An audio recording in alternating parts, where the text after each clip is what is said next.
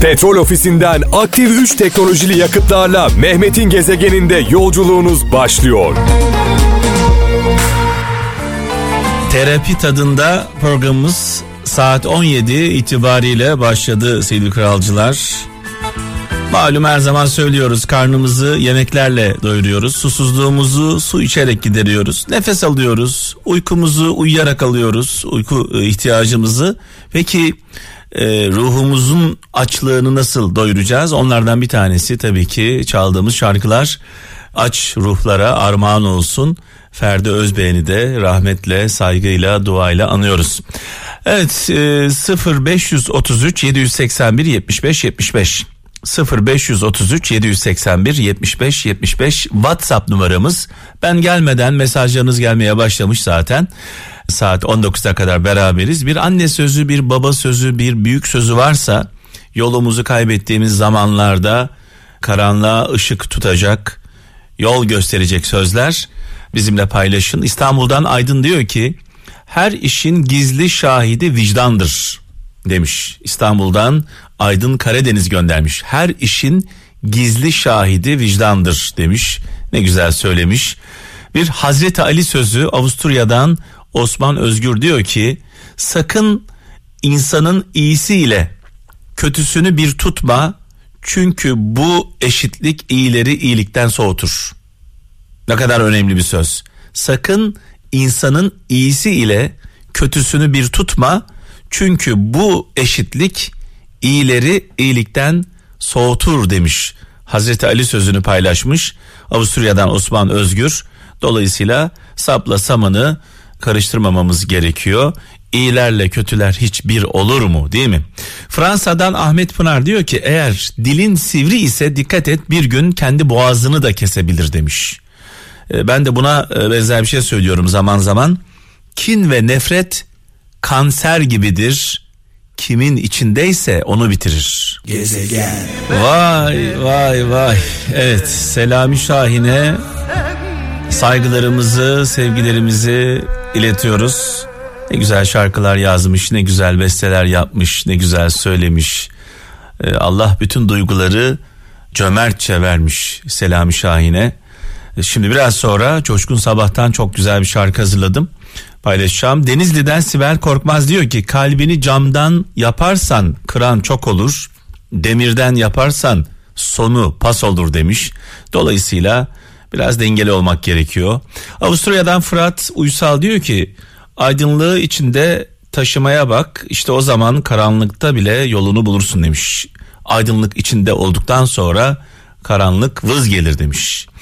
Muğla'dan Özlem Bayrak diyor ki konuştuğun zaman yalnızca bildiklerini tekrar edersin ama dinlersen yeni şeyler öğrenebilirsin demiş.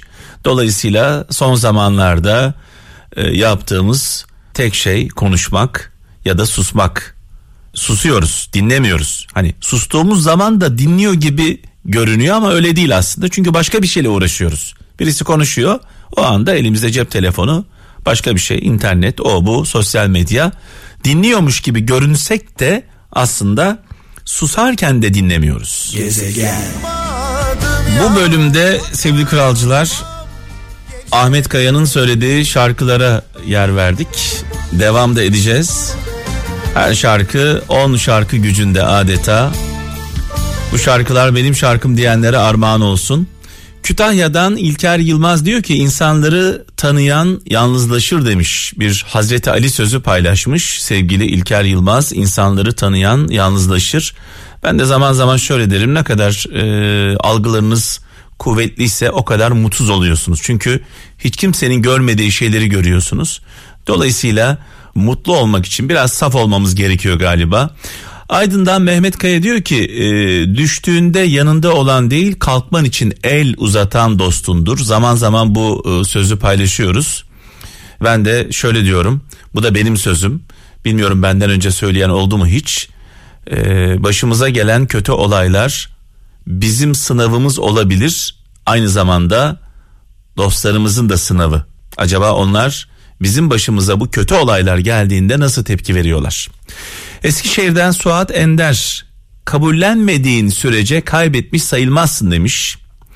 İzmir'den Önder Olgun diyor ki korkun seni mahkum eder, umudun seni özgür bırakır demiş. Ne güzel söylemiş. Gezegen.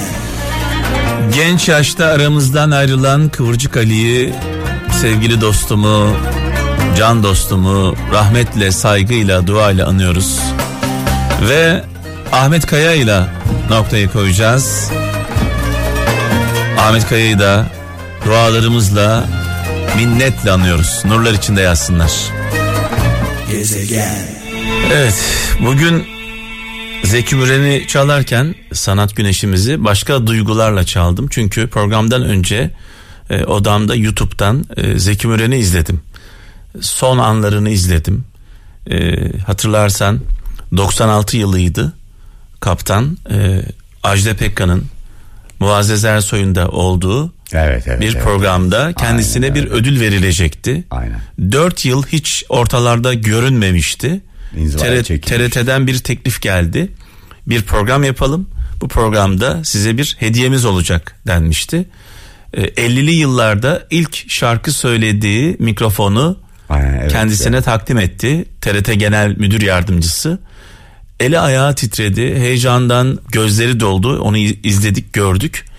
Ve biz onu e, radyoyla tanıdık. Televizyonla tanıdık. Mikrofonla tanıdık mikrofonla birlikte aramızdan ayrıldı. Ve resmen veda etti mikrofon. Yani böyle bir ölüm yani Çok nasıl değil mi? nasıl bir ölümdür? Yani seni sen yapan şeyle veda ediyorsun insan. Hani bir insan tabii ki ve ekranda hepimiz öleceğiz. Mutlaka. Hepimiz öleceğiz. Bir insan nasıl ölmek isterdi acaba? Yani hiç ölümsüzlük diye bir şey var mı? Yok şu an için bilmiyorum. Herhalde Zeki Müren'e sorsalardı nasıl ölmek isterdin diye.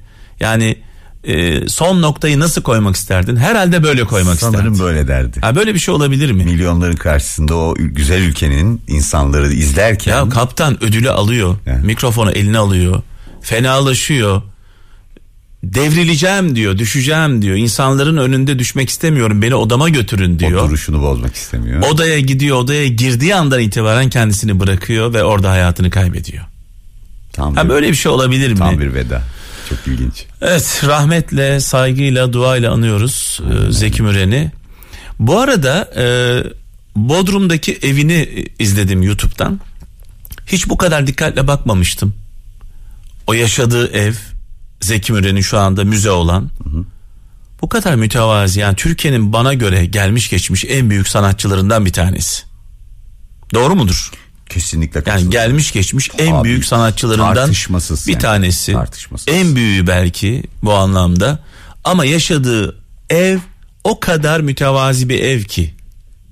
Sıradan bir evde yaşıyor ve şunu dedim eşimle telefonda konuştuk bunun üzerine. Ya insanlar neden daha lüks bir araba istiyorlar?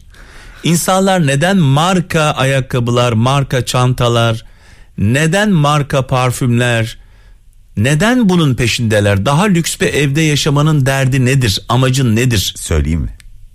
Ben biliyorum sen söyle. Sistemin dayatması bir.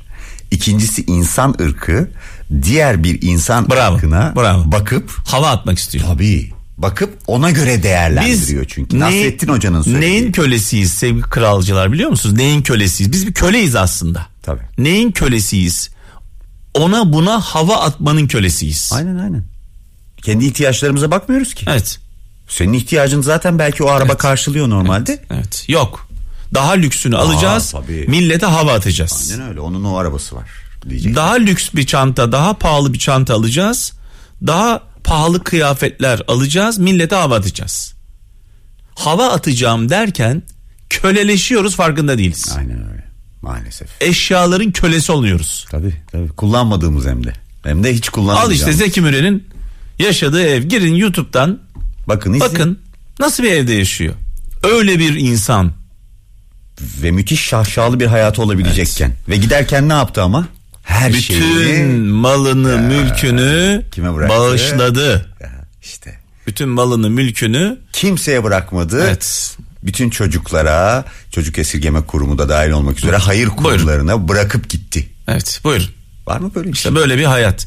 Şimdi bu akşamın hikayesi ilginç bir hikaye kaptan. Ama hikayeye geçmeden önce burada e, tam da üzerine denk gelen bir söz var. Diyor ki Doğru kararlar tecrübeden gelir. Hmm. Ama tecrübe kötü kararlardan oluşur. Heh, nasıl garip bir kısır döngü. Sivas'tan Serpil Özer göndermiş. Bakın doğru kararlar tecrübeden gelir ama tecrübe kötü kararlardan oluşur. Bunu anlatan bir şey. Ee, Merak ettim hikayeyi.